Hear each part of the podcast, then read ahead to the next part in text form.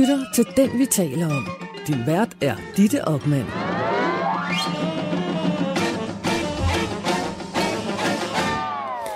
Velkommen til Den, vi taler om. Velkommen til vores lille portrætmagasin, som nogenlunde ugenlig laver et portræt af ugens store hovedperson. I sidste uge der holdt jeg efterårsferie med mine børn, øh, så det seneste portræt, du kan finde på din lydapp, det er øh, af Lars von Trier.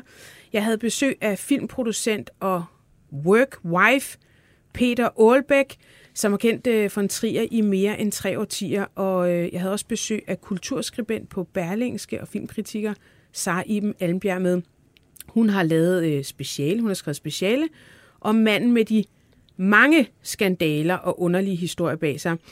Blandt andet øh, så gav han sin kone, eller hende, der blev hans kone, kun 48 timer til at beslutte sig, om hun ville gifte sig med ham eller ej. Og det, det lyder måske ikke så urimeligt. Normalt svarer man jo ja og nej ret hurtigt. Sagen var bare her, at det var hans datters lærer, og de var slet ikke kærester. De havde overhovedet ikke bollet. Lyder historien i hvert fald. Så øh, i denne uge, der skal vi tale om en mand, der også har haft en kone, der hedder Bente. Det er Peter Smeichel, eller Schmichel, som det udtales på polsk i hvert fald, og med mellemnavnet Boloslov. Jeg håber, ja. jeg udtaler det rigtigt. Uh, han har fået en ordentlig rundrivning, da der kom en pressemeddelelse fra Bain Sports om, at uh, Peter Smeichel, nu kalder jeg ham altså bare Smeichel, skulle dække det kommende VM i Katar som ekspert. Og problemet er, at uh, ja, der er flere problemer, men en af dem er, at uh, Bain Media Group er et spin-off af Al Jazeera, og altså uh, et af Katars uh, store networks. Jeg har inviteret to gæster i studiet den her onsdag, og det er dig, Jan Jensen. Velkommen. Tak. Du er redaktionschef på Ekstrabladet, og nok et af de mest vidende mennesker, hvad angår hele den her øh, noget komplicerede og mudrede, øh, og på mange måder måske ufine fodboldaffære i Katar. Du laver også podcasten Blodbold, som bliver udgivet af og på Ekstrabladet, og kan altså findes også i alle almindelige lydapps. Det er en ret ækel indsigt, man får, synes jeg, når man lytter til den, og jeg vil kraftigt anbefale øh, jer andre også at gøre det. Og så har jeg fået besøg af dig, Lasse Føge. Ja. Du er fodboldkommentator og øh, laver podcasten Transfervinduet her på BT. Ja, en knap så alvorlig podcast. Nej. Men god. Nå, tak, tak for øh, det. siger... Og i lige måde. Ja. ja, jeg skulle til at sige, har du, har du også hørt Blodbold? Det har jeg, Ja. det må jeg indrømme. Ja. Selvom det er et øh, klik til konkurrenten, men øh, det måtte jeg leve med. Ja, det er øh, vild indsigt, øh, man får. Det må man sige, og jeg skal til Katar om øh, fire uger, så... Øh, På din første tur, eller? første tur til Katar. Så jeg kan ikke sige, at jeg glæder mig, efter Nej. at have hørt din øh, podcast. Den har, den har du lidt ødelagt for mig, den der rejsebegejstring. Sådan er der mange, der har det. Sådan tror jeg faktisk også, at DBU og landshold har det. Jeg tror, de vi har spillet det her VM et helt andet sted, hvis det stod til dem. Ja, og det er jo nok lidt det, fordi det, øh, man kan sige, det, er- det hele, hele vejen til, at det bliver valgt, altså Katar bliver valgt som værtsby, er jo altså fuldstændig vanvittig. Øh, men ja, som sagt, blodbold, find den på øh, Ekstrabladet eller på jeres øh, lydapp. Hvor, øh, hvis vi starter med Katar, hvor overrasket blev I, øh, da nyheden om Smeichels nye samarbejde kom frem, hvis vi starter med dig, Jan? Jamen, jeg blev egentlig ikke så overrasket, fordi øh, uh, Smeichel havde jo tidligere i år været i Katar, øh, hvor han jo også stillede sig frem som en form for ambassadør for, for VM i Katar. Ved den lejlighed var der en øh, svensk journalist, Olof Lund, en af mine gode venner i øvrigt, som øh, stillede nogle spørgsmål til Peter Smeichel, hvor han jo sådan straks gik i forsvarsposition i forhold til situationen i Katar. Øh, Peter Schmeichel mener jo kun, det skal handle om fodbold og forsøger ligesom på den måde at skille fodbold og politik ad. Men det kan man jo ikke. Altså det har man jo aldrig kunnet, og det kan man da heller ikke i Katar. Øh, Så det overrasker mig faktisk ikke, at han så bagefter stiller sig op, og- eller, eller det så bliver fortalt, at han skal være kommentator for BN Sport, som jo får sin penge fra Katars regering. Så det, man kan sige, der er jo en direkte øh, linje fra øh, emirens øh, diktatur til den tv-station, som Peter Schmeichel skal optræde for. Og det kan da godt ære, at vi nu endnu en gang ser et dansk fodboldikon øh, stille sig i, jeg ved ikke, om man skal sige den onde sags tjeneste, men i hvert fald i den forkerte sags tjeneste. Øh. Men overrasket, det var jeg sådan set ikke. Lasse? Ja, jamen, jeg var heller ikke overrasket, fordi, som du nævner, historien om Peter Schmeichel fortæller jo, at han, han, han lader sig spænde for de her vogne af, af sportswashing-interesser. Det gjorde han jo også i 2018, da der var VM i, i Rusland, hvor øh, han arbejdede for Russia Today, som også er et propagandamedie for den, den russiske stat, hvor han øh, øh også Øh, han rejste rundt og viste Rusland frem, ja, ja. Øh, og der blev ikke sagt mange øh, kritiske ting. Tværtimod så snakker han i stedet om, om vestlig spin, når øh, øh, der snakken faldt på kritik fra, fra, fra ja. Vesten. Men det var måske netop derfor, jeg blev en lille smule overrasket, fordi øh, efter øh, Ruslandsaffæren i øh, 18, og den kritik, der kom, der var han jo faktisk ude og, og udtale sig efterfølgende, at nå, ja, ja, altså, det var nu her, hvor, hvor Rusland øh, invaderede Ukraine. Vi kan lige prøve at høre, hvad han sagde, øh, da, da Rusland mm. invaderede Ukraine. Journalisten begyndte at interessere sig for, at han fire år siden havde sportswashed øh, Rusland og øh, i særdeleshed også Putin. Jeg tænker ligesom alle andre mennesker, at det er fuldstændig vanvittigt, at øh, Rusland har invaderet Ukraine. Hvad tænker du så om din rolle i forhold til det, der skete i 18 og det job, du havde? Jeg er jo en del af, af FIFAs Legends Scheme. Øh, og, og ja, det er der billedet kommer fra. Vi var mange, der var inde. Øh, det er jo fire år siden. Og ikke i min vildeste fantasi forestille mig, at, øh, at det, som er sket, jeg kunne, ikke, altså jeg kunne ikke forestille mig det for fire år siden, men for to år siden kunne jeg ikke forestille mig det. Og det tror jeg ikke, der var nogen, der kunne. Så øh, altså, at placere mig i, øh, i et eller andet et ansvar for noget, som er foregået i 2018, det synes jeg ville være rigtig, rigtig forkert og rigtig trist for mig. Du forstår okay? den, der ligesom siger, at du skulle være en del af en, af en af Putins propaganda. Det har jo ikke, det, jeg, det jeg gjorde for fire år siden, har jo intet med det, der foregår i dag. Altså. Forstod du kritikken dengang? Jeg var meget overrasket over, hvor massivt det var, og øh, jeg kan godt forstå, at det, at nogle mennesker har haft den holdning. Det, det, der var hårdest og sværest at acceptere, det var politikerne, som jo selv har været med til at træffe afgørelser, som har været til fordel for Rusland. Men du ved, det gider jeg simpelthen ikke blande mig i. Jeg tog de tester, der var dengang, og så har jeg stoppet og lært af det. Og nu står I her igen, og det synes jeg er en lille smule uretfærdigt. Han har lært af det, siger han, men vel ikke mere end, at nu står han øh, i samme situation, hvor han har sagt ja tak til. Og... Hvad, hvad er problemet, øh, Jan, når han siger ja til Katar? Jamen, øh, jeg vil godt lige vende tilbage til Rusland først, fordi det, altså, det er en meget, meget billig omgang for Peter Smeichel, det vi hørte her. Altså, da, vi, da der var VM i Rusland i 18, der havde Rusland invaderet Krimhalvøen. Altså krigen var sådan set begyndt. Der var, vi, kan, vi kunne allerede dengang tale om krigsforbrydelser. Øh, vi kender også øh, udkommet af de olympiske vinterlejre i Sochi i 2014, hvor Rusland snød en hel idrætsverden. Der var alt mulig grund til ikke i 2018 at blive en del af Putins PR-maskine. Og den valgte Peter Smeichel at gøre, fordi han har fået det godt betalt. Så det er en billig omgang at komme nu og sige, at sådan var det ikke i 2018. Det var det i 2018. Krigen var begyndt i 2018. Han var både øh, en del af det, han, øh, det var FIFAs Legend øh, scheme, hedder det det, mm. altså hvor der er en masse kendte, som Øh, og så får øh, Putin også overragt en fodboldtrøje med nummer 11, der står Putin bagpå, der bliver taget billeder. Putin får også sagt, øh, at nu har folk set, at Rusland er et gæstfrit land, som tager imod dets gæster, og øh, og de stereotypiske forestillinger om Rusland øh, er ved at kollapse, øh, passer selvfølgelig ikke. Så, så der var jo allerede der også en del sportswashing, kan det man var sige. Der, der var masser af historier, også op, som optag til VM i 2018. Jeg kan huske, vi lavede en historie om, at øh, nordkoreanske slaver blev brugt til at bygge stadion i St. Petersborg. Øh, det var en, en, en, en sag, som... Øh, som norske journalister gravede ud først, som vi også skrev om, og hvor FIFA jo øh, FIFAs præsident Gianni Infantino måtte jo sende et brev ud omkring den her sag øh, og få stoppet den der trafik. Altså man udnyttede nordkoreanske slaver simpelthen. Men det er jo stort set det samme, vi står overfor i øh, Katar. Altså der har vi så nogle andre øh, migranter. Øh, allerede for, jeg har lyst til at sige, halvandet år siden har man lavet en opgørelse på omkring øh, 6.500 mennesker, der er døde under opførelsen af denne her VM-by.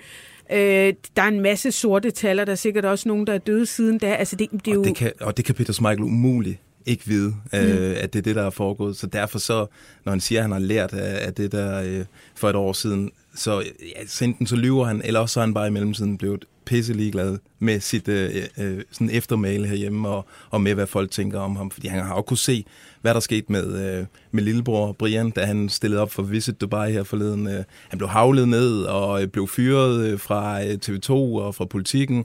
Hvad skete der med Nadia, Nadim for øh, et par måneder siden, da hun var blev øh, ambassadør for, for den her VM-slutrunde? Så han har jo vidst, at hvad der vil komme af reaktioner, og alligevel ja. så stiller han sig op og bliver sådan en nyttig idiot. Hvad for... tror I, han er drevet af?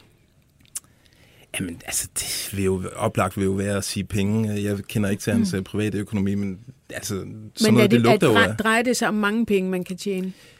Altså, vi, Gary ja. Neville, der er, er blevet, han har fået akkurat samme chance som, uh, som Peter Schmeichel uh, nede på Bain Sports. Han siger jo, at han får et, et sekscifret millionbeløb i pund. Uh, så det er jo nok også... Holy shit! Så det er jo, det er jo deroppe, vi er.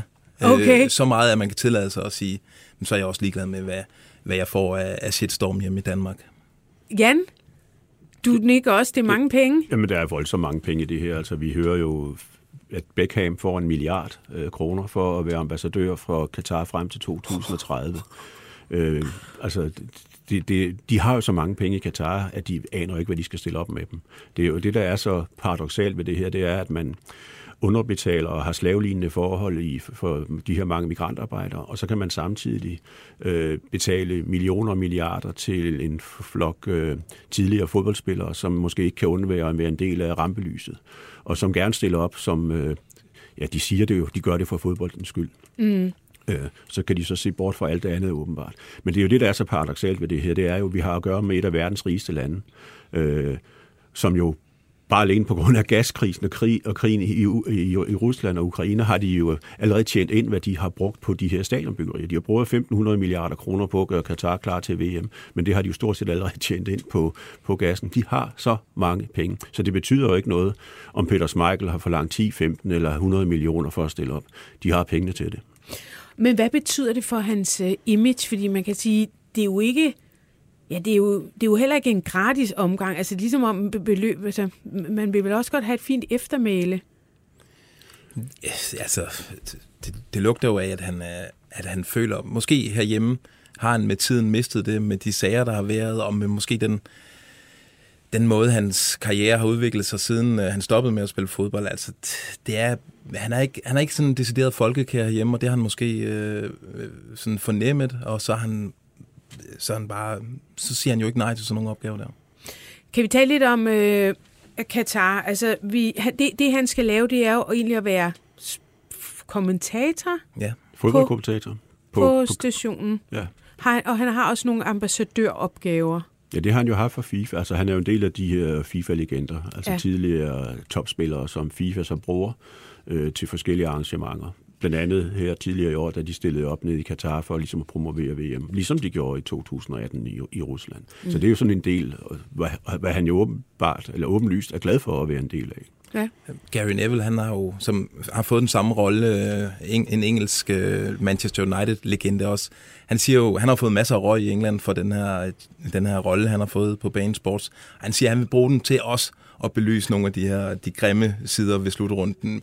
Men jeg ved ikke, Jan, det kan jeg prøve at spørge dig om. Tror du, at Peter Schmeichel vil bruge den her øh, rolle til at belyse Nej, det, det tror jeg problemerne? ikke. Altså, det tror jeg ikke, ja, ja. fordi det, det interesserer ham jo ikke, og det, det var jo også det, han sagde tidligere i år til den her svenske journalist, Olof Lunde. Det var, det var, det var fodbolden, han gerne ville snakke om. Ja, han synes ikke, at man skal blande de to, øh, de to ting sammen. Kan man have, altså nu bliver det sådan lidt politisk, men kan han ikke også have en pointe i, at hvis politikerne ligesom har blåstemplet det her, og DBU øh, pakker en kæmpe bus med alle sine medarbejdere, nu skal vi på tur, altså hvorfor skal han så være bedre end alle andre? Jamen, han skal heller ikke være bedre end alle andre. Han skal bare være god og gøre de rigtige ting, og han har ikke behov for det her.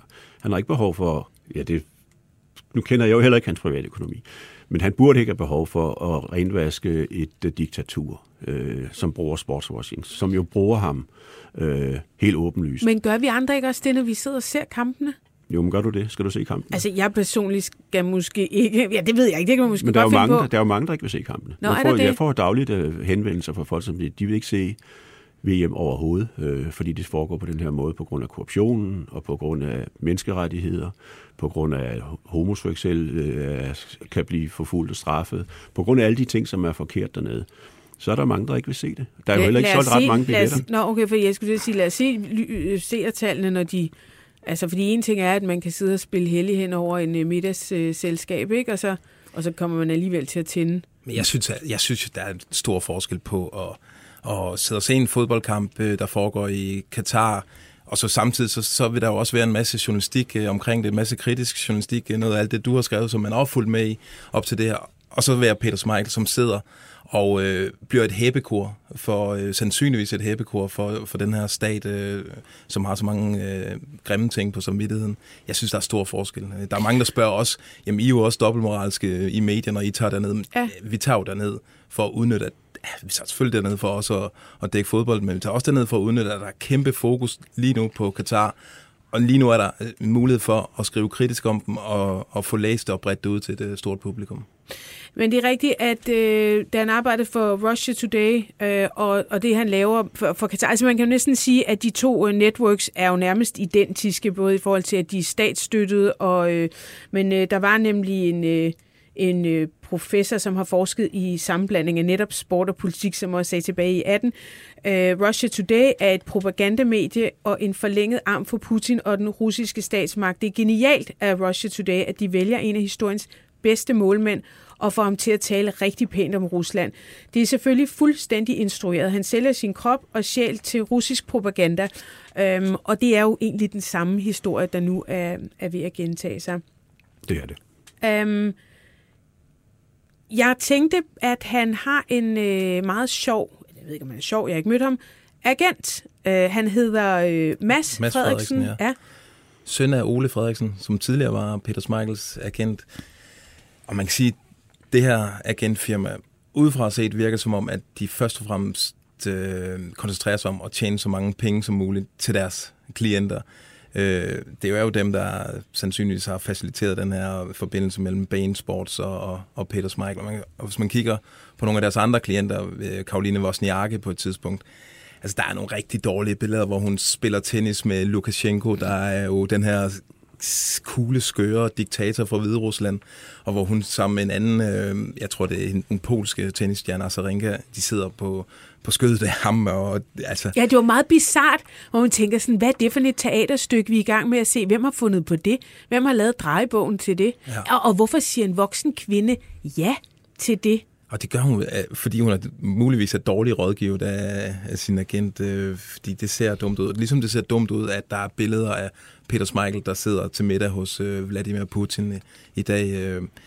Så på den måde, så, så, så er man ikke rådgivet ordentligt. Og jeg tror også, at begge Laudrup-brødrene øh, også har øh, Mads Frederiksen som, øh, som agent. Og Niklas Bentner også, ja. Ja, altså det, jeg, jeg, når jeg sad bare sådan kiggede på netop den der portefølje, og altså at der er måske nogen, der synes, hør lige her, puffer afsted her og der, du får en masse penge, og Øh. Ja, det er også det, jeg tænker. Altså, at der, der bliver skælet til beløbet allernederst, øh, før at man lige, man lige tænker over, hvad det, hvad det reelt er, man siger ja til, og hvad det får betydning på sigt. Øh, hvad er det for et... Øh, altså, det er meget sjovt, de kalder sig... Ja, det hed så Ole F-reklame. Altså, det lød som sådan en eller anden midalderne mand fra Viborg, som øh, havde et bryggers, hvor han havde et kontor. Sådan, så googlede jeg, og så var det altså masser af kunst på væggene, og det var sådan ret øh, det er det sådan... lækkert, og så, altså ham der, det var så far øh, Ole, jeg så billeder, altså det, det var langt fra den opfattelse, jeg havde af netop den måde at drive forretning på. Ja, men det er, øh, ja, de er førende inden for den branche der, og jeg har også gjort mange gode ting, skal jeg sige. Mads Frederiksen, der, der er mange store arrangementer, der er kommet til Danmark øh, på grund af ham. Øh, øh, så det er jo, ja, øh, det, det, det er sådan meget amerikansk i det, synes jeg. Det virker... En, en, en, øh, en måde at lave business på, der måske er lidt udansk. Ja, det synes jeg. Øh, og det ser man jo også i de valg, man har truffet, og de samarbejdspartnere, de har fundet frem til ude rundt omkring i verden. Og så gør det måske knap så meget, hvor det er, de får de her opgaver, fordi det gjorde også ondt på mig, da Michael Laudrup blev træner i uh, Katar. Altså, og der blev det i to omgange. Altså, altså måske den bedste fodboldspiller i, i Danmark nogensinde, pludselig et trænerjob lige præcis i Katar, på et tidspunkt, hvor vi jo godt var klar over, hvad der foregik dernede. Altså mm. det var jo fire år efter, de har fået VM, og der havde været masser af skriverier, der var masser af rapporter fra Amnesty International og andre menneskerettighedsorganisationer om, hvordan forholdene var dernede. Og så alligevel, så tog han derned i to omgange. Og sidste gang, det var jo frem til 2018. Så det er jo ikke så mange år siden. og sige, det, det gjorde lidt ondt i mit gamle fodboldhjerte. Inden vi sådan runder en hel dag, altså jeg, ved godt, det, det er jo, men hvis man står og, altså du får en milliard, du får en milliard kroner, kan man så ikke godt tænke, jamen, måske kan jeg også gøre noget godt. Det har vi så ikke set. Det har vi så ikke set.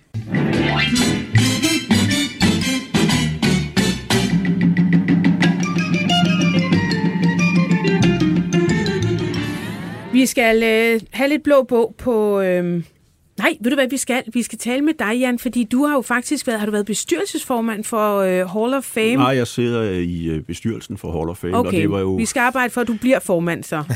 det bliver jeg så ikke, fordi det, det, vi, det var jo faktisk Ekstrabladet og øh, Parken, for det ikke skal være løgn, som i sin tid stiftede Hall of Fame. Det var Kurt Tybo, øh, som var sportsredaktør på Ekstrabladet, som fik den geniale idé.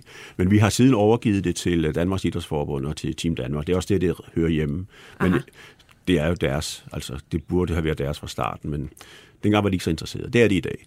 Men, I skulle så, lige banke det op, og så ville de gerne have vi brugte, det. Det er lige, typisk. Vi brugte ret mange millioner på ja, det Ja, ja, det er typisk. Vi vil godt have succesen, men vi gider ikke arbejdet. Ja, ja. Så, men, men jeg har så beholdt en øh, bestyrelsespost i øh, Hall of Fame, som er Ekstrabladet, øh, sidder på, for, for Ekstrabladet, ja. på Ekstrabladets vegne. Og det var bare sådan i forhold til, at der er jo... Øh, der har jo været lidt snak om, skulle man til at smide Peter ud øh, fra Hall of Fame? Altså er han værdig Øh, nu hvor han ligesom har alle de her røvsyge øh, øh, historier med sig, og netop øh, mindre sport, flere penge, eller hvad ved jeg.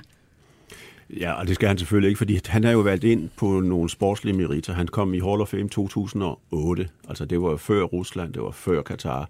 Og det han blev valgt ind på, og nu ser jeg med, med bogen her, Hall of Fame, øh, med de mange øh, mennesker her. Altså mm. Også en flot bronzestatue af Peter Smeichel. Lavet i Kina sikkert? Nej, den er faktisk lavet af en englænder, som bor Nå, i Toskana. Okay. Og er meget, meget dygtig øh, fyr. Han er også ved at lave den, som bliver præsenteret i til januar. Det nye medlem af Hall of Fame, som jeg ikke kan røbe her.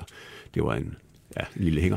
Øh, Ja, han blev valgt ind for sine sportslige meritter selvfølgelig, blandt, ikke, ikke mindst Europamesterskabet i ja. 92, og så de mange mesterskaber, han vandt med Manchester United, pokaltitler, og så selvfølgelig den der fantastiske Champions League-finale mod Bayern München. Det er derfor, han er valgt ind mm, i Hall of Fame. Mm. Så det er ikke noget, man overvejer, sådan at nu skal man straffe ham, fordi det er simpelthen... Øh, nej. nej. Øh, Peter Smeichel, eller han hedder faktisk Peter Bolleslav Schmichel. Schmichel. Jeg tror, han, han hedder Hansen, øh, indimellem alle dem der. Det? Peter Hansen, Boleslav no. Schmichel. Alright. Han er født 18. november 1963, øh, Gladsaxe. Han er dansk-polsk. Øhm, og øhm, ja, så er han 1,93 cm høj, og det er han faktisk efter sin mor. Det var hende, der var den høje dame i øh, familien. Hun var øh, fra Danmark, er fra Danmark. Hans far var fra Polen, døde for ikke så forfærdelig lang tid siden, jeg mener, det var i 19. Og Peter var selv øh, polsk statsborger indtil, han, indtil tre dage før hans øh, 8-års fødselsdag. Det anede han faktisk ikke. Han øh, er vokset op meget dansk. Faren har aldrig talt polsk til ham. Det var sådan, men vi taler dansk, vi lærer, vi integrerer os på en eller anden måde. Øhm, faren han var øh, musiker og gik øh, på arbejde klokken øh, 7 om aftenen og, øh, og, og var egentlig på arbejde indtil de københavnske bar lukkede. Du sidder og nikker, ja, Lasse. Jeg sidder bare og lytter. Og ja. det, det, Vil det du bare høre videre? Ja, meget gerne. Nå, men du skal bare bryde ind, hvis øh, der er noget, du vil sige. Men øh, faren var faktisk øh, også spion, eller han var øh, dobbeltagent. Øh, det kommer jeg lige tilbage til. Jeg synes, det er lidt interessant at tale om den der far. Han har haft en ret øh, barsk barndom. Øh, han er født i 1933, og øh, ja, er, er jo sådan et øh, krigsbarn, Uh, han, uh, har, han, er, han er citeret for at have sagt, at uh, hvis der findes en Gud, vil jeg ikke være udsat for det, jeg blev udsat for som barn. Uh, han, hans far blev dræbt, altså uh, Peter Smeichels farfar. farfar, blev dræbt af nogle af de første skud under 2. verdenskrig. Farmoren, der, der, er, uh, der er faren altså seks år gammel.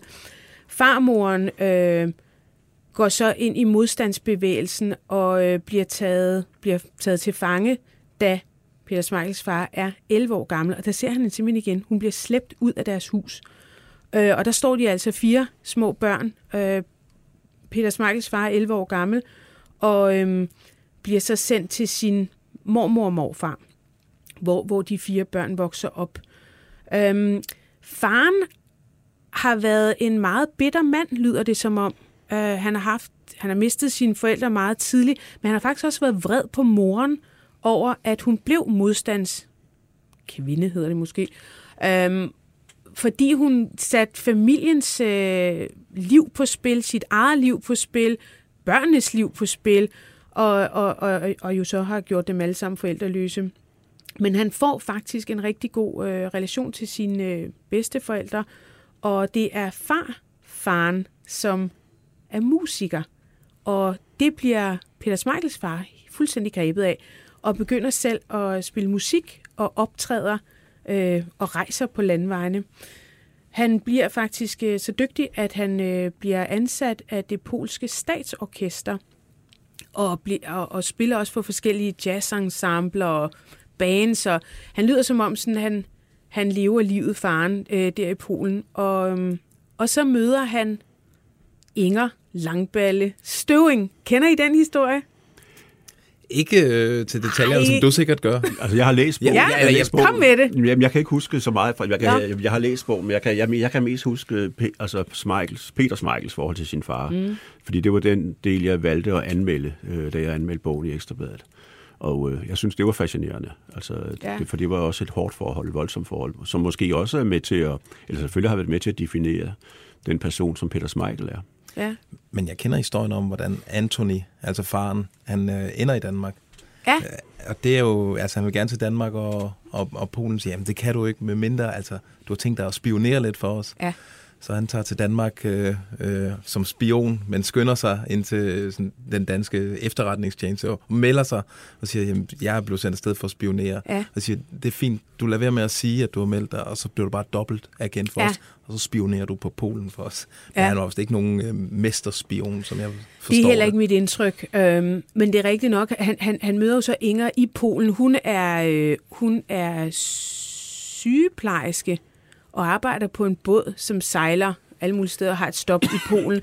Og hun går så på jazzklub, eller hun skal, nej, hun skal se et stykke, der hedder En duft af honning, og møder så Peter Smeichels far. Han står udenfor, han har nogle billetter i hånden.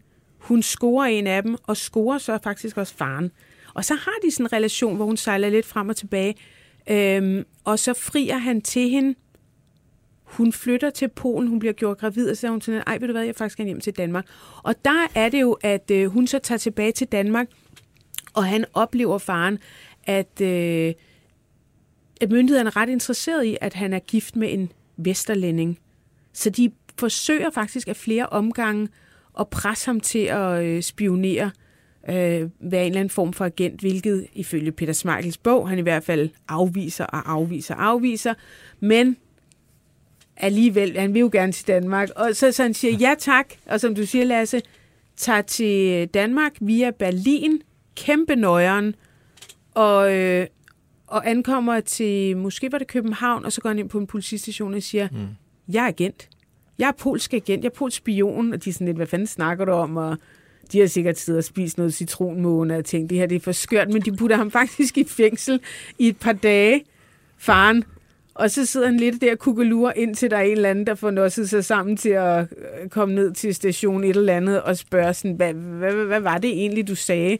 Øhm, og han forklarer situationen, og han får så lov til at blive her, mod at han så kontraspionerer, kan man kalde det det? Ja, det kan man godt. Ja. Du fortæller den bedre, end jeg gjorde. Det jeg konkluderer. Ja, men øh, det var i hvert fald øh, det, der sådan skete med dem. Men, men, men han, har, øh, han begynder jo så at spille herhjemme, og begynder også at drikke en del, Jan. Jeg ved ikke, om du kan huske sådan specielt den del af det. Jo, det er jo det, som er det store, øh, det store problem i familien. Det er farens drikkeri. Altså, han øh, er jo dybt, bliver jo dybt alkoholiseret. Og øh, nu ved jeg ikke, hvor langt jeg skal gå frem i Du historien. fyrer den bare af. Ja, fordi det, det ender jo også med et opgør jo, da Peter Schmeichel er kommet til øh, Sporting Lissabon. Det var aftægtsårene, kan man sige, det senere år af hans karriere. Der, der har- de jo brudt med faren. Øh, altså både Peter Schmeichel, hans øh, søster og hans mor, har jo brudt med, var det Tolik, de kaldte ham? Ja. Øh, og han dukker så pludselig op dernede øh, i, øh, i Lissabon og banker på døren en aften øh, og siger, min familie, min familie. Og der, så, der er Peter Schmeichel så iskold og siger, vi vil ikke se dig mere. medmindre du stopper med at drikke. Og de får ham så øh, helt på et fly, nærmest helt på et fly, øh, og sendt hjem, og så ender det jo så med, at han stopper med at drikke, og får så ifølge Peter Smeichel, og ifølge bogen, så får han jo så 20 gode år efterfølgende ja. øh, som øh, tørlagt alkoholiker. De får nemlig øh, reetableret en kontakt i 2000. Øh, men altså, når man læser om, om Peter Smeichels barndom, så lyder den, jeg ikke sige, den er, han, han, op, han opfatter det egentlig som en god barndom, men det var nok bare sådan lidt, det var, når jeg kiggede på min egen barndom, mine forældre var sgu heller aldrig hjemme, de rejste bare, så kunne vi bare passe os selv og sådan noget. Og det er lidt det, der er sket. Altså, hans mor var oversygeplejerske på Rigshospitalet, øh, og var chef for fire afdelinger, og, og det var sådan også ret hardcore. Det var blandt andet sådan børnekraft øh, og øh, de, børneafdelinger. Det, øh, det var... Øh, det var også nogle skæve arbejdstider. Hun havde mange nattevagter. Hun arbejdede hver anden weekend, og faren han var jo væk hele tiden, fordi han var ude at spille. Så de har været ekstremt meget alene. Og jeg har tænkt sådan, mens jeg sad og læste det her, om det også har noget at gøre med den Peter Smeichel, vi ser i dag. Altså man bliver lidt enrådig, når man som barn bare er alene. Så finder man sine egne løsninger, så finder man, øh, så, så, så styrer man sådan sit eget liv, eller, og tager måske ikke altid de bedste beslutninger, men man har måske også sådan lidt fuck you, fordi man, ja, man er nok lidt enråd, eller hvad? Ja, det tror jeg, du har ret i. Han har, han har nok hurtigt skulle være øh, et manden i sit eget liv, og skulle også være, måske være manden i sin søstres liv, øh, og skulle tage et stort ansvar derhjemme. Det forklarer måske, hvorfor han er sådan en en alvorlig type, og ikke, altså man kan beskylde ham for meget, men han er ikke sådan særlig humoristisk, og han har heller ikke evnen til at grine særlig meget af sig selv. Nej. Og så kalder han den jo også bogen for One, ikke? altså en. Han bliver også målmand. Altså målmænd er, undskyld jeg siger det, de er lidt specielle. Øh, det ja. har, jeg har selv spillet både fodbold og håndbold, og målmænd er specielle. Hvordan? Jamen, de er jo ener. Altså, det, det, fordi de, altså, det, hos dem, der er de, de kan vinde kampe, og de kan tage kampe det, det, det, det, er ikke, det gør midtbanespilleren ikke så meget, men det gør målmanden. Ja. Altså målmanden er så vigtig. Man er vel heller ikke lige så meget en... Altså, jo, selvfølgelig er man en holdspiller, men der er også mere, der afhænger af din egen præstation, og ikke lige, hvordan man spillede sammen med... Ja. Eller hvad? Jamen, det ja. er det. Og vi, altså, vi, altså os, der, der kan huske 90'erne, jamen, vi så jo Peter Smeichel vinde EM til Danmark. Jo. Altså, ja. uden ham øh, i den finale, og i den semifinale for den sags skyld, så har vi jo aldrig vundet EM. Omvendt så kan man så også sige, at hvis han havde stået på samme niveau i 98 ved VM i Frankrig, så havde vi måske vundet VM. Det gjorde vi så ikke, fordi der var han ikke helt på samme niveau, som han var i 92. Så meget afhænger af nummer et, altså mm, målmanden. Mm. Noget andet var, at øh, hans mor, synes jeg også er lidt interessant. Øh, han beskriver hende som sådan en rimelig hardliner. Øh, hun har arbejdet meget, hun har fået det der hjem til at hænge sammen, hun har måske også haft ham her drankermanden, altså hun har haft nok at se til os, og altså døde børn på hospitaler og sådan noget. Hun har været, hun har skulle, skulle klare lidt af hvert, øh, både sådan fysisk og mentalt, tror jeg. Øhm, Peter, han går faktisk øh, hverken i vuggestue eller i børnehave. Han, øh, han kommer først i skole der som ja, seksårig, og øh, det går ikke sindssygt godt han er, han er en ballademager, tror jeg, man kan kalde. Det er ikke sådan, at han haver eller slår eller stjæler eller smadrer, men han er mega urolig og øh, keder sig sikkert i skolen. Så samtidig med, at han ikke har set sine forældre ret meget, og skolen har været øh, lort og sådan noget, så er der på et tidspunkt, hvor en lærer, altså det er allerede i første klasse, der ringer til moren og siger, ved du hvad, øh, kan I ikke, øh, kan I ikke tage søn og flytte ham til en anden skole, fordi øh, det kan vi ikke lige overskue det her. Og så var hun åbenbart gået fuldstændig bananas, og havde sådan på godt dansk sagt, fuck you, og smækket røret på. Øhm, det kan godt være, at han også sådan tager lidt efter sin øh, mor, Øhm, men altså, han kommer så på en skole, det lyder ret vildt det her, den hedder Statens Pædagogiske Forsøgscenter. Jeg er ikke sikker på, at man havde fundet på det navn i dag. Men det var altså... Det lyder lidt som en anstalt. ja, det lyder sygt meget som en anstalt. Men, men han skriver faktisk, at det er en ret øh, fed skole, hvor man tager sådan nogle helt alternative metoder i brug. Måske sådan lidt mere moderne i virkeligheden. Men det var jo også et forsøgscenter. Måske anerkendelse. Ja, det er mindre klasser, og det er en anden undervisningsform, og, øh, og, og netop sådan meget anerkendelse. Og det havde han skulle bruge for blandt øh, lærerne. Han havde bare sådan han, han var også, blev også en hardliner over for de der autoriteter, og, øh, og da de så begynder sådan, nå, du spiller lidt fodbold, og det er du sgu da meget god til, og sådan noget. Så, så smeltede han jo alligevel lidt, og, øh, og, og, og begyndte at få lidt respekt for det. Han dyrkede meget teater, og han dyrkede meget musik. Og Lasse, det er jo, synes jeg, lidt sjovt i forhold til, at han netop virker lidt firkantet i sin façon, og sådan lidt netop ikke så humoristisk, og ikke så... Ja, altså det er også, altså, den side af ham ser man i musikken. Ja, I 1996, der laver han øh, et, øh, et, øh, et rap-sang øh, op til slutrunden i EM, hvor han spiller alle instrumenter, og han, han rapper om sin røde næse. Og der, der så man lige pludselig en, en, en helt anden folkelig side af, af Peter Smeichel og sådan noget. Skal vi lige prøve at høre lidt af det ja, der nummer? har du med? Han var legendarisk. Ja, der har vi da.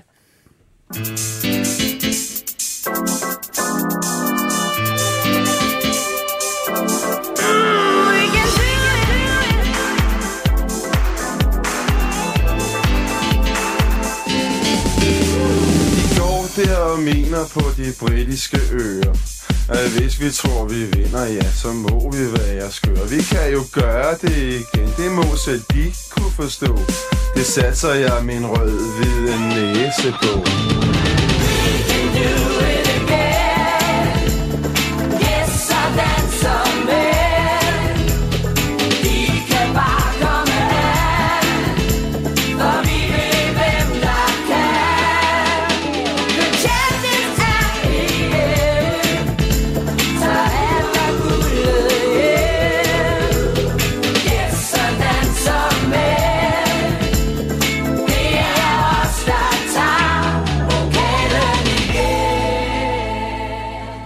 Kan I huske nummer?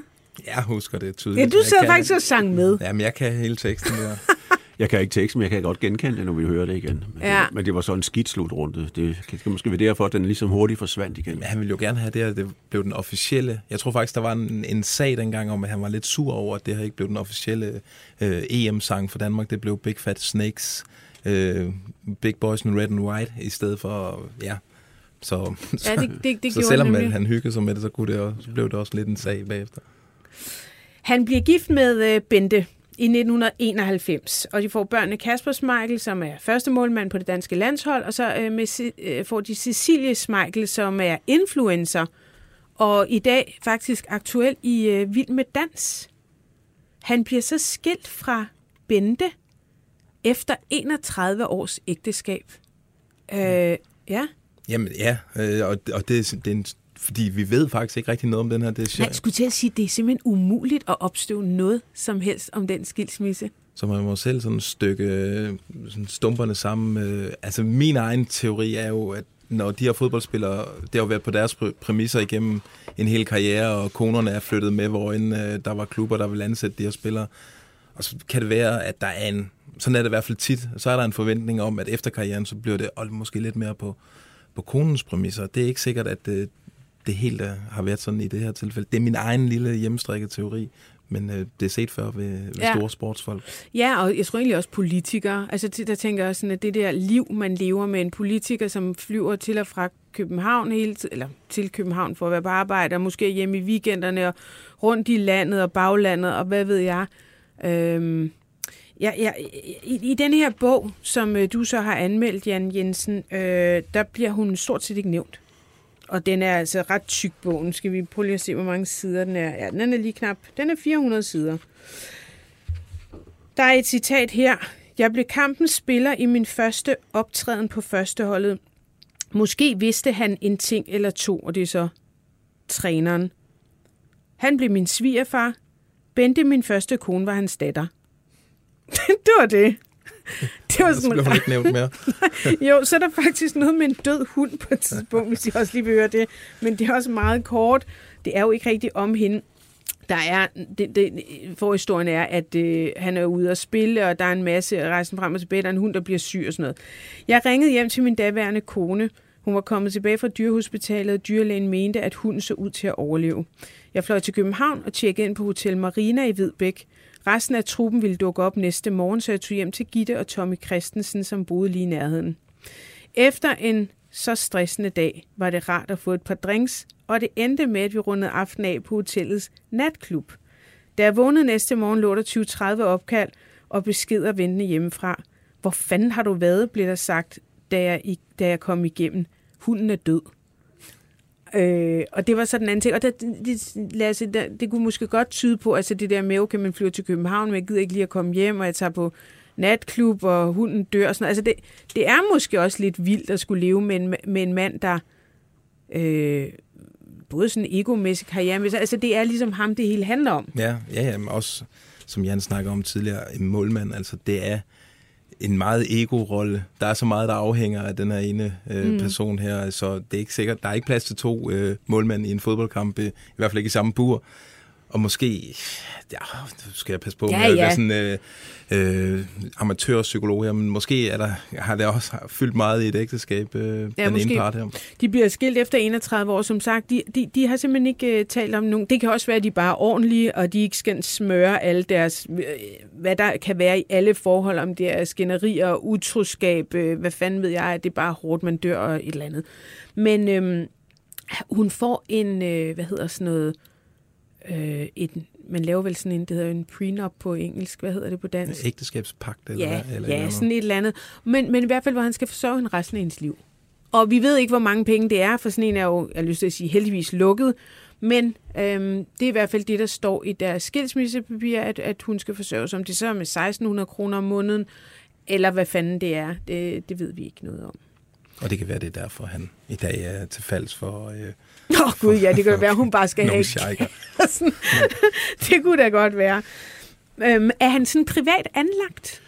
Altså, det, han var jo svær at interviewe. Han har jo altid været svær at interviewe om andet end fodbold. Så han har jo altid holdt tæt på altså privatlivet. Øh, så ja, og han har også været svær at interviewe i det hele taget, fordi han vil jo gerne selv stille, han er så stille spørgsmålene.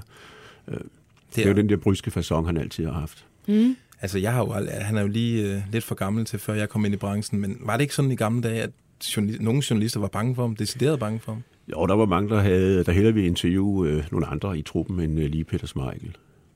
Jeg hørte øh, fra en tidligere sportschef, at øh, man indimellem sendte praktikanter ud til ham, fordi så kunne de få lidt voksen skæld ud.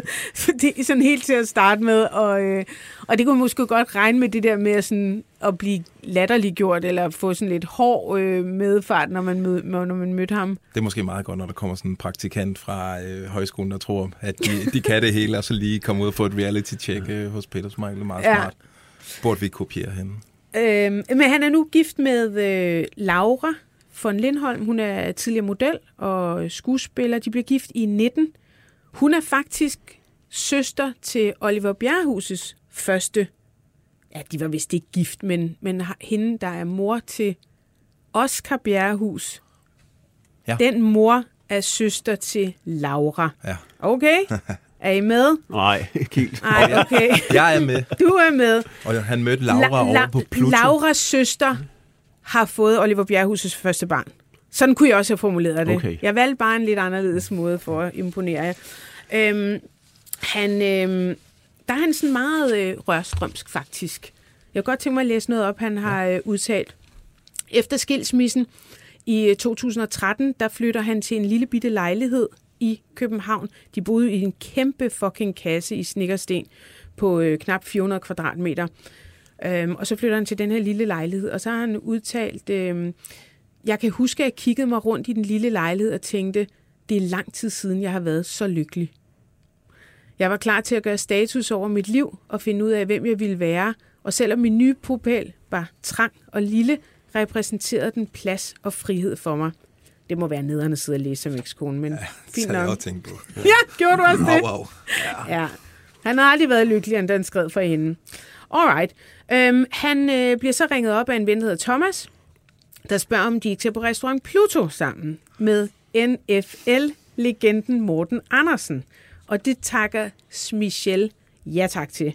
Og der sidder så nogle damer ved øh, bordet ved siden af, og det er en af dem, altså Laura øh, von Lindholm, og de, går så begynder, de begynder at date. Der går et øh, års tid, inden de bliver sådan rigtig kærester. Um, og så bliver de altså, de bliver kærester i 14, og så bliver de gift i 19. 15. juni. Og så siger han faktisk i den forbindelse, jeg tror aldrig, jeg har været et bedre sted i mit liv end nu. Når man bliver lidt ældre, er der nogle ting, som tager prioritet, end når man er ung. Man har lidt mere ro i det hele taget, for man ved flere ting, og man har erfaring omkring, hvad der sker i livet. Jeg er et rigtig godt sted i mit liv, sagde den tydeligt rørte Manchester United-legende, og det er altså under deres bryllup, øh, som jeg forstår det, han har holdt den her tale. Så der har han været sådan, måske rent faktisk vist nogle større følelser. Øhm, han havde også skrevet en sang til hende, til har deres bryllup. Nej, det har jeg desværre ikke. Har ikke rettighederne over den sang. Ja, hvis vi skal tale lidt om øh, karrieren.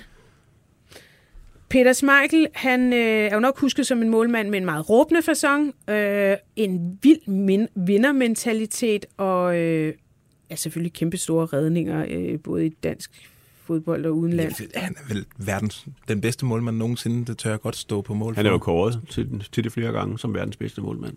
Ja. Også ja. øh, årtiers, øh, århundredets, øh, altså han har vundet alle de priser, man kan vinde som målmand, jo. Og det er jo også noget, der i virkeligheden starter meget, meget øh, tidligt, al den anerkendelse, han har fået gennem fodbolden. Jeg kan godt tænke mig at læse lidt op øh, fra bogen.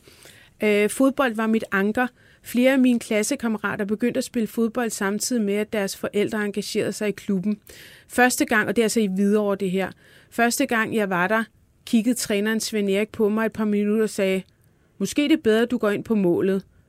Det stod klart med det samme, at jeg var et naturtalent. Vi spillede med store mål, og jeg var høj, adræt og modig som bare fanden. Der var ingen linjevogtere, så man råbte bare offside, når det viste sig, øh, og, det, og det viste sig, at jeg også havde talent for at vinde de kendelser. Jeg havde ingen idé om, hvad reglerne gik ud på, men jeg kunne råbe højt. Carsten Værge, jeg er dig med på en telefon. Ja, hej. Hej, tak fordi du øh, vil være med her. Grunden til, at øh, jeg har taget fat i dig, det er, fordi du har jo faktisk kendt Peter Smeichel helt tilbage fra øh, dane i Hvidovre.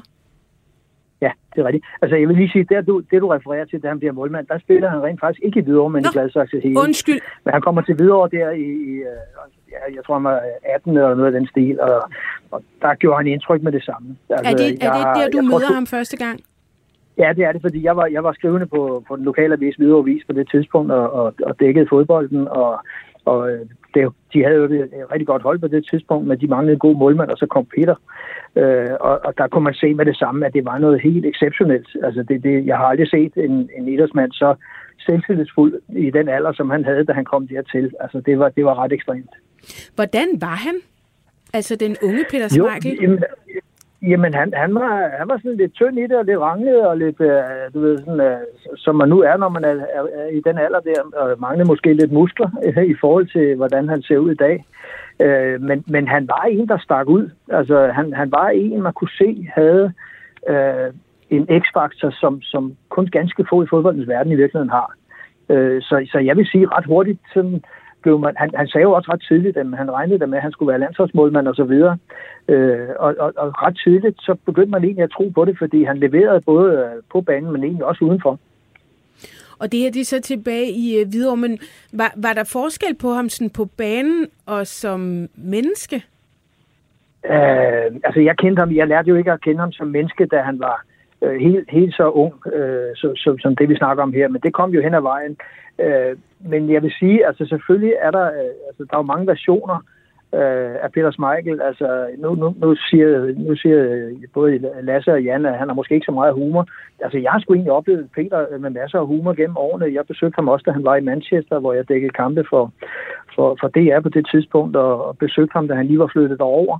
Øh, og der var, der var masser af humor, altså, men, men, men det er klart, når man er så, man, måske, man skal også være klar over, når man bliver en stor stjerne, som han jo blev, øh, da han først røg til Manchester United, men var det jo også lidt inden, jamen så, så bygger de jo også et skjold op i forhold til omverdenen, fordi de vil ikke vise for meget af sig selv. Øh, og det blev jo hurtigt en del af Peter, vil jeg sige, for der forandrede han sig. Øh, han, han havde sådan ligesom et, et værn omkring sin person. Der var ting, han ikke delte. Nu sidder I der og ærger jeg over, at I ikke kan finde en hel masse snask for hans privatliv. Men det var jo fordi, man netop... Øh, altså fordi man netop øh, byggede noget værn op omkring det, fordi det holdt de for sig selv. Øh, så, så, så, men altså, jeg, jeg føler sådan lidt, jeg har kendt ham på, på en anden måde, og, og egentlig også som en, en, en, faktisk en, en skidsød fyr øh, det meste af tiden, og meget humoristisk. Og jeg havde ingen problem, altså nu, nu siger de to journalister i studiet der, han var svær at interviewe. Øh, nej, det synes jeg faktisk ikke, han var. Jeg synes, han var ekstremt spændende at interviewe, fordi han netop ikke var som de andre. Men er der ikke øh, også forskel det, på, at, øh, ja, fordi man kan sige, du selvfølgelig også øh, interviewet ham journalist, men du har også været hans kollega. Ja, det, det var først mange år efter, Ja, ja. Øh, hvor, Ja. hvor, han, øh, hvor han blev, øh, blev ansat på TV3 som, som øh, studievært på, på det primære program øh, Champions League. Øh, og det var jo også, altså det var jo lidt spændende at se, hvordan han slap fra den, fordi der gik han jo fra at være en fodboldspiller, og så lige pludselig skulle han lave tv. Jeg mener på det tidspunkt, han havde lavet lidt fjernsyn, noget der hed Dirty Jobs og det lyder lidt skummelt, men det var sådan noget med, at han skulle fange grise og lave programmer om, hvordan man fangede en gris, eller hvad fanden det var. Øh, så, så på den måde havde han jo noget tv-erfaring, men han havde jo ikke værtserfaring.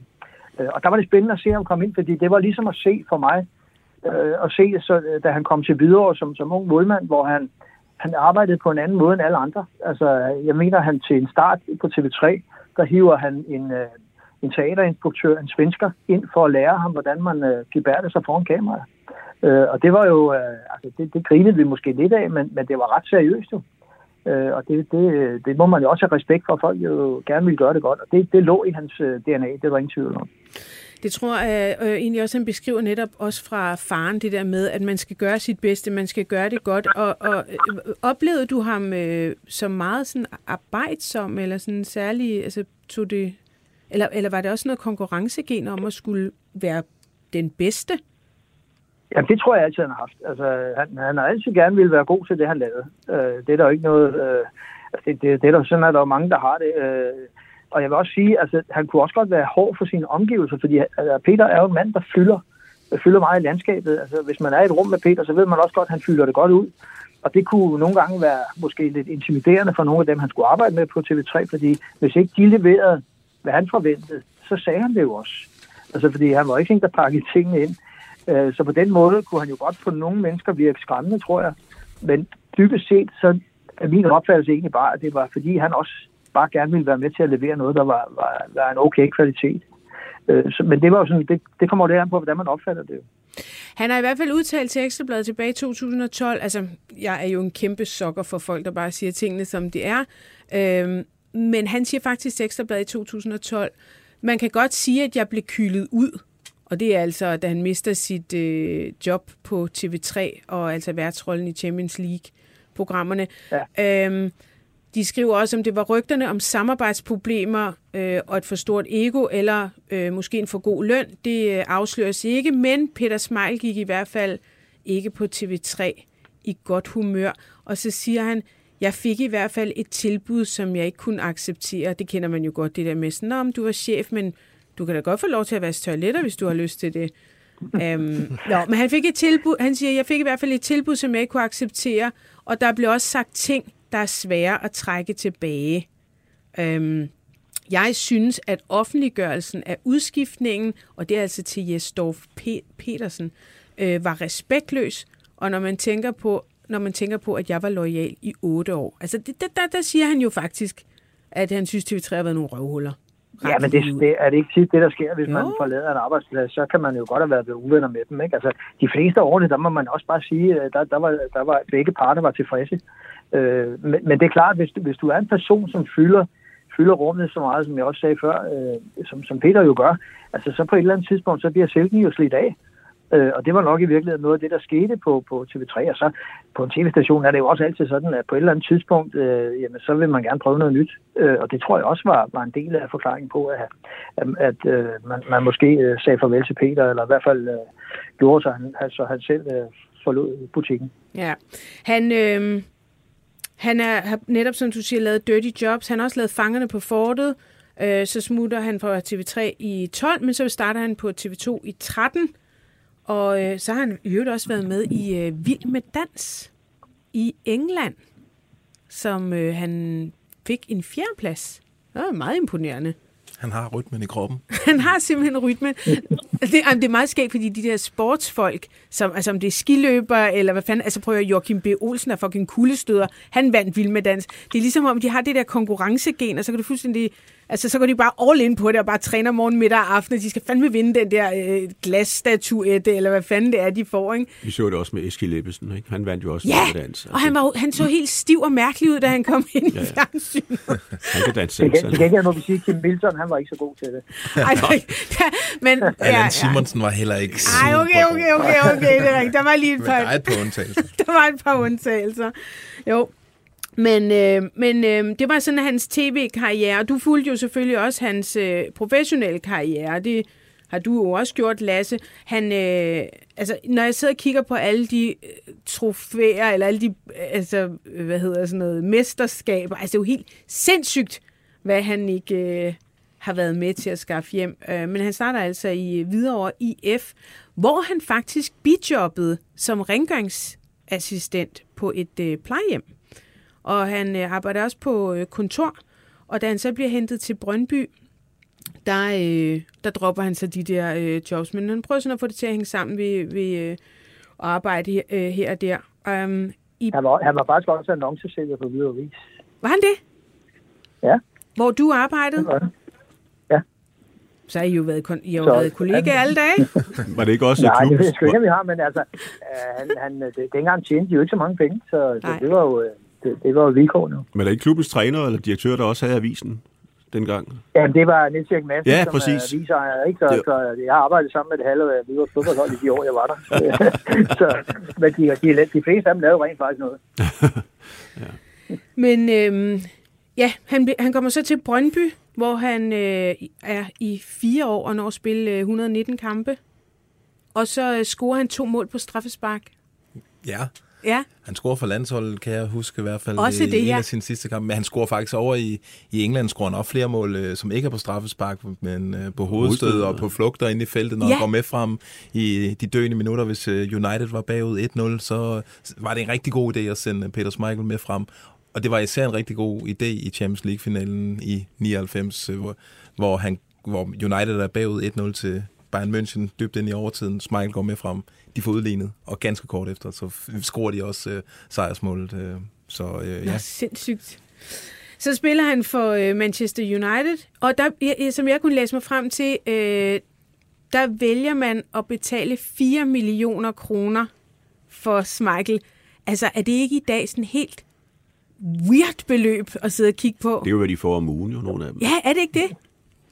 Det er er så det. tilbage i 91, det her, ikke? Ja, men selv dengang, altså Alex Ferguson, han har jo sagt, at det er det bedste indkøb, fodboldindkøb nogensinde, at man fik øh, Peter Schmeichel til den pris. Ja, Den bedste målmand nogensinde. fordi det var jo ikke ret mange penge, trods alt. Øhm, og så til Sporting, Sporting Lissabon. Øhm, det skal måske lige siges, altså i uh, Manchester United, der får han også det engelske, eller han, de får det engelske mesterskab, FA Cup'en, Champions League, i en sæson. The Triple, kalder man det det? Ja. Mm. Ja. Øh, og altså 8, 8 år i uh, United. Otte meget succesfulde år, må Hvorfor man sige. skifter han? Der går, altså, det kan være, Carsten ved mere om det, men der er en, øh, en historie om, at det, i, der er VM i Frankrig i 1998. Landsholdsspillerne bor på et lækkert golfresort. Han får virkelig smag for at spille golf, og han får smag for, at der, er- det er godt vejr. Jeg over i Manchester, der regner det øh, 300 dage om året, og Ja. det er ikke så golfvenligt. øh, Så hvis han skal sådan kunne dyrke den passion, og også måske holde lidt længere øh, ned i, og, og få nogle, nogle lidt bedre temperaturer, så er det en god idé at, at tage sydpå, og der er Sporting Lissabon øh, en oplagt mulighed for ham. Hvad siger du, Jeg, Carsten? jeg, tror også, jeg, tror også, jeg tror, der lå nogle familiehensyn i det også. Altså, der er ingen tvivl om, at, at de var trætte af, at det altid regnede i Manchester. For det, nu, de, nu siger du 300 dage, det er, lige, det er lige før at sige 400 dage om året regner det op. ikke? Altså, øh, så på den måde, så, altså, de, de ender med at bosætte sig i, øh, i et fantastisk område lidt uden for Lissabon, der hedder Cascais. Øh, boede op ad nogle golfbaner i det vildeste hus, jeg nogensinde øh, har, har et af de vildeste huse i hvert fald, jeg nogensinde har været inde i. Altså, det var et kæmpe, kæmpe, kæmpe stort lækkert hus med 42 badeværelser. Ikke? Altså, det, det var sindssygt. Og der levede, de, altså, der levede de på en anden måde, end de havde været vant til, fordi de, de kunne være udenfor og sådan noget. Øh, og ungerne, jeg kan huske, dengang jeg var nede og, og besøgte mit huset der, hvor, hvor Kasper løb og spillede bold ude i haven og sådan noget. Altså, de havde bare nogle andre rammer. Øh, og det var måske også lidt nemmere at være, være privat dernede, end det var for Peter at være i Manchester. Øh, fordi øh, jeg tror ikke, folk måske helt kan sætte sig ind i, hvor kendt han stadigvæk er i øvrigt, men også var dengang. Det, han var jo mega stor. Altså, Ja, han er vel nærmest større end i Danmark. Ja, men altså, det er, det er jo vildt. Altså, det, er jo kun, øh, det er jo kun Michael Laudrup, der, der sådan i, i udlandets øh, øjne er større, end, end, end, øh, end Peter er. Øh, og jeg tror simpelthen, de trængte til at komme, komme ud og få nogle andre impulser, end dem, de har fået i, i det regnvåde Manchester. Det, selvom de havde et fint hus for alt det der, så, så, var det, så, så var det også en af grundene til det, tror jeg. Så kommer han til Aston Villa, der er han kun i to sæsoner. Nej, undskyld, en sæson og, og, og, og i Sporting Lissabon er det to sæsoner. Hvad, jeg har lyst til at spørge sådan, hvad fanden er det, hvorfor bliver det så korte affære, han har?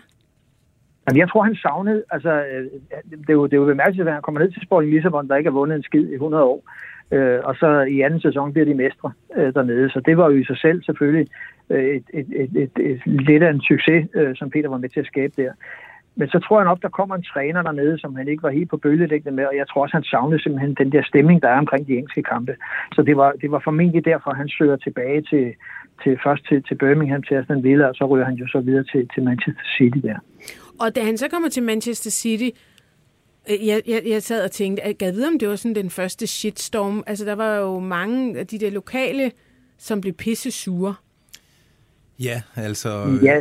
ja. Nej, tag du den bare, Karsten. Nej, nej men jeg, jeg synes, altså i forhold til de, altså, det der med at skifte fra, fra, fra lige præcis uh, Manchester United til Manchester City, uh, som jo næsten kan være en dødssynd, altså som jeg oplevede det, og jeg kommenterede rigtig mange kampe i England på det tidspunkt også, altså jeg synes ikke, at det var, fordi der var så voldsom en shitstorm, som man kunne forestille sig. Uh, og det tror jeg netop var, fordi han havde taget en omvej, inden han mm. røg til Manchester City. Uh, han lige havde været omkring Portugal, han havde lige været omkring Aston Villa, øh, og så, så kommer han så til, til Manchester City. Så jeg synes egentlig ikke, det var så slemt. Der var altså, en, jeg har set øh, spillere, hvor det var meget værre. Der var en øh, spiller, der ikke ville hilse på ham, og jeg, jeg tænker, var det ikke den samme, vi talte jo, om før? Jo, det var, var det Gary Neville. Neville. Ja, ja, der er den her berømte scene fra en spillertunnel inden kamp, hvor Neville er anfører for United, og Schmeichel er anfører for City, og Neville han kommer til at stå der, hvor Schmeichel skal stå, og Schmeichel lige hen og prikker ham på skulderen, og der er altså et helt dødt, iskoldt blik fra Gary Neville, der bare lige træder et skridt til venstre, og selvom det er hans gamle holdkammerat, som han har spillet med i, i otte år, der var ikke, der var ikke meget kærlighed Der var ikke det. meget varme der. Men, øh, men der, hvor det egentlig sådan er lige ved at gå galt, men faktisk ikke gør det, det er, at han bliver beskyldt for at have råbt racistiske øh, tilråb efter Ian Wright. Ja. Uh, det var jo ved at faktisk blive en rigtig, rigtig grim sag. Ja, det er jo den her... Øh, det kendte Arsenal-angriber Ian Wright, øh, som beskylder Peter Schmeichel for at råbe The Black Bastard efter ham, og der er også sådan, der er noget mundaflæser, det går de meget op i England. Øh, det, det ender faktisk med, at... Det er faktisk You Fucking Black Bastard. Ja. I, øh, I 96. Ja. Og jeg tror, det ender med, at, som jeg husker det, at det er Peter Schmeichels holdkammerat Andy Cole, som også er en mørk angriber, som kommer ud og kommer Schmeichel til undsætning og siger, at det har, altså, det kunne han på ingen måde finde på, og øh, han har aldrig oplevet noget racistisk fra Peter Schmeichels side, øh, så han kommer egentlig... Der havde jo kommentatormæssigt havde man altid glædet sig til, når Arsenal skulle møde Manchester United, fordi der kørte jo altid et gigantisk spil mellem Ian Wright og, og, og Peter Schmeichel. Der var sådan et, jeg vil ikke sige hadforhold, men de kunne i hvert fald ikke, det var ikke sådan, at de elskede hinanden, så der var altid sådan ekstra intensitet, når Ian Wright var ved at komme til en chance og en mulighed, så kunne man godt se, at det var i hvert fald en mand, som han ikke havde lyst til at skulle score hos sig øh, mere end normalt. Øh, så der kørte, der havde i alle, i alle årene havde der kørt noget imellem de to.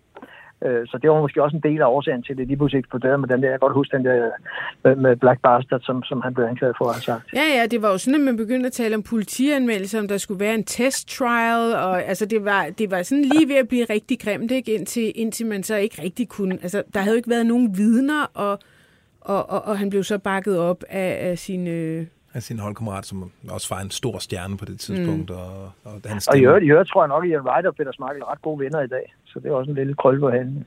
Nå, det er altid noget. skal heller ikke være alt for længe af. Hvis der overhovedet var sket noget, det ved vi jo faktisk ikke. Um, jamen, øh, karrieren er jo nu, som vi startede programmet med, altså man kan sige, den er jo blevet professionaliseret i en helt anden retning nu. Uh, han spiller selvfølgelig ikke, han er jo ikke nogen aktiv, i hvert fald sådan professionel. Uh, og nu er han blevet sportskommentator. Ikke, uh, han får lidt røg og meget kritik, og der, altså, det er ikke... Nej, og der vil sikkert komme meget mere, når vi nu først kommer i gang. Ikke? Fordi hvordan vil han takle den der opgave som øh, kommentator? Det vil jo virkelig blive... Det vil jo virkelig blive... Øh, det vil man jo holde øje med. Øh. Mm. Men noget andet, han i hvert fald øh, har også kastet sig over her de senere år, det er jo musikken. Og jeg synes sådan, vi her til allersidst i programmet øh, skal tale med en øh, anmelder. Jeg ved ikke, om vi har igennem på telefon. Det har du. Det har jeg. Hej! Undskyld. Hej så. Goddag. Jamen, øh, det er fordi, det, er fordi, det er fordi, du har jo faktisk skrevet en øh, anmeldelse af en koncert i Assens øh, i Fyns Stifttidene, hvor du oplevede en koncert øh, med Peter Smeichel og The Ones. Og hvis jeg må læse din intro op, så skriver du, øh, du på kanten af en, kat, en koncertoplevelse på kanten af nedrykning. Peter Smeichel og The Ones greb ikke bolden. Er du også øh, fodboldfan? Jeg, jeg er faktisk gammel målmand, så jeg tænkte, det var oplagt at bruge nogle af metaforerne, der lå lige for. Ja. Du skriver, at den danske målmandslegende har i årtier drømt om at udleve drømmen om at stå på scenen som musiker. Fredag blev den realiseret på Tobakskoven i Assens, Assens, hvor publikum fik næsten tre timer med rock and talk i en kvalitet, der svingede fra acceptabel til tokrummende ringe. Hvad var det, du oplevede? Jamen, i virkeligheden er det jo ret interessant øh, format, de har fundet på øh, med at kombinere anekdoter og musik. Øh, problemet for mig som musikanmelder var så blot, at, øh, at anekdoterne havde højere kvalitet, end, øh, end musikken havde. Og, øh, og, og det, de har sådan sigtet efter, det var at bringe den mandehørm, de har oplevet ude i øh, Niklas Schneidermans øh, øvelokale, at bringe den rundt i landet. Og den, den fornemmer man også, men, øh, men jeg vil sige, altså kvaliteten af musikken, der, øh, der bliver jeg skuffet. Øh, hvilket man også kan se på stjerner. Han spiller, han synger blandt andet Yellow med øh, Coldplay. Heller ikke et nemt nummer. Øh, David Bowie spiller, synger han også. Øh, hvad fanden er det mere? Jeg, siger, jeg har jo kun hørt nogle lydbider, som vi desværre ikke kan bringe. Men øh, hvad, er det for noget, hvad er det for nogle numre, han optræder med? Jamen, i virkeligheden er det jo sådan en sjov pærevælling af, af numre, som jeg tror, de kom, altså som, øh, Peter har selvfølgelig valgt nogle af dem, og så er der nogle af bandmedlemmerne i The Ones, som, som også har valgt nogle, men der er ikke rigtig nogen rød tråd. Altså, der er nogle af sangene, som, undskyld, som bundet op på anekdoter og kampe mod Liverpool, øh, og, øh, og så slutter de med Queens uh, We Are The Champions, som han jo har, har sunget mange gange, og sådan, men, men, men jeg vil sige, de er, sådan, de er lidt fejlkastet i forhold til, specielt hvad Peter kan som sanger. Han er en, en ganske sådan, habil øh, pianist, og kan også spille øh, et fornuftigt guitar. Men, men sangdelen er bare øh, virkelig svær på grund af de sange, vi har valgt. Og det bliver altså over en koncert på, på næsten tre timer, der, øh, der tror jeg, man skal være meget stor Peter Smeichel-fan for at synes, at det, at det fungerer. Det er blandt andet, og jeg, jeg bliver lige mindet om, at min producer Sara, at det er også China Girl med øh, ja, David Bowie, og Karma Police med, øh, Radiohead. med Radiohead. Altså, jeg vil også sige, det er nogle lidt... Der var ikke rigtig nogen Manchester-orkester, altså der var ikke Oasis eller øh, Stone Roses... Øh. Eller Morrissey, nej. Nej, men det var, det var så også øh, noget af det, jeg undrede mig om med tanke på, at, at at Peter Smeichel boede i Manchester på et tidspunkt, hvor Oasis var et af de største rockbands i hele verden, og var banerfører for, for Brit, øh, poppen, Brit-rocken. Øh, ja, altså, den, den havde i hvert fald ligget Det savnede du? At, at, at, vælge, at det, det savnede jeg. øhm, og øhm, altså, jeg nævner du også Stone Roses, det er måske også noget musik, musik, som ikke så mange kender, men altså, hvor jeg sådan tænkte, et, et enkelt klassisk Manchester-nummer, det ville, det ville bestemt have pyntet. Ja, men øh, hvad mange stjerner kunne øh, du svinge dig op på? Jamen, jeg svingede mig op på, øh, på to stjerner. Mm. Øhm, og, øh, og som jeg også skriver i anmeldelsen, så øh, altså, jeg, har, jeg har kæmpe respekt for, for det, som jeg også indleder med. Altså det der med at, at leve sin drøm ud det synes jeg også, der er noget... Øh, altså noget ja, fordi der er jo også et eller andet igen af det der sådan lidt, fuck det, Altså, det vil jeg gerne, det her. Sådan, om vi at være, vil at være tv-vært, ja, så hyrer jeg nogen, der hjælper mig til at, hvordan fanden, øh, hvordan bliver jeg den bedste tv-vært? Nu vil jeg være rockstjerne, eller sanger, eller i hvert fald forsanger i, i en band og optræde. Så, øh, så allierer jeg mig med nogle af folkene fra... Øh, fra nogle professionelle bands og, og får noget sangundervisning. Altså, der, der er også et eller andet, hvor jeg tænker, jamen, ligesom da en Alexandra også lige pludselig stod på en scene i Malmø og sang. Altså, bare fyr den af på en eller anden måde, ikke? Altså, jeg fornemmer i hvert fald tydeligt, da jeg mødte Peter Smeichel og Niklas med i, i øvelokalet der, han var fuldstændig ligeglad med, hvad en som mig, øh, altså anmelder, synes om det. Fordi det er ikke det, det handlede om. Det handlede om at komme ud, at få prøvet det her af, som han faktisk har drømt om, siden han var ung.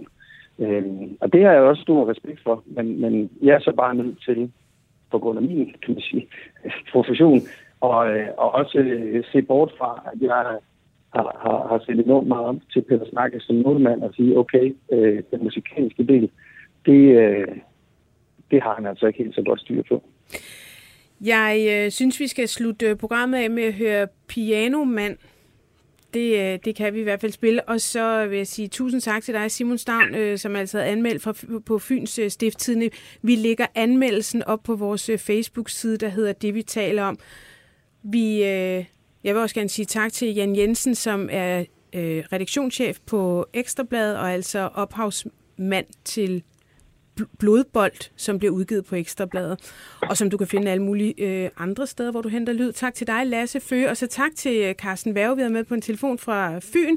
Vi hører lige det her øh, nummer, så synes jeg også, at vi skal øh, alle sammen høre og lige give det en chance, det nye VM-nummer, hvor Kasper Smeichel er. I skal ikke sidde og rulle med øjnene, men der synger Kasper Smeichel. Vi skal lige huske på, at vi har altså en hel række af mænd. Det er fjerde generation mand i Michel-familien, som øh, nu kaster sig ud i sangen. Lige give mig en chance.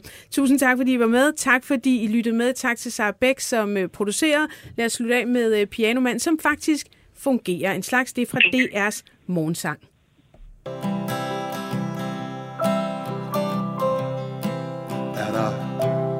fuglesang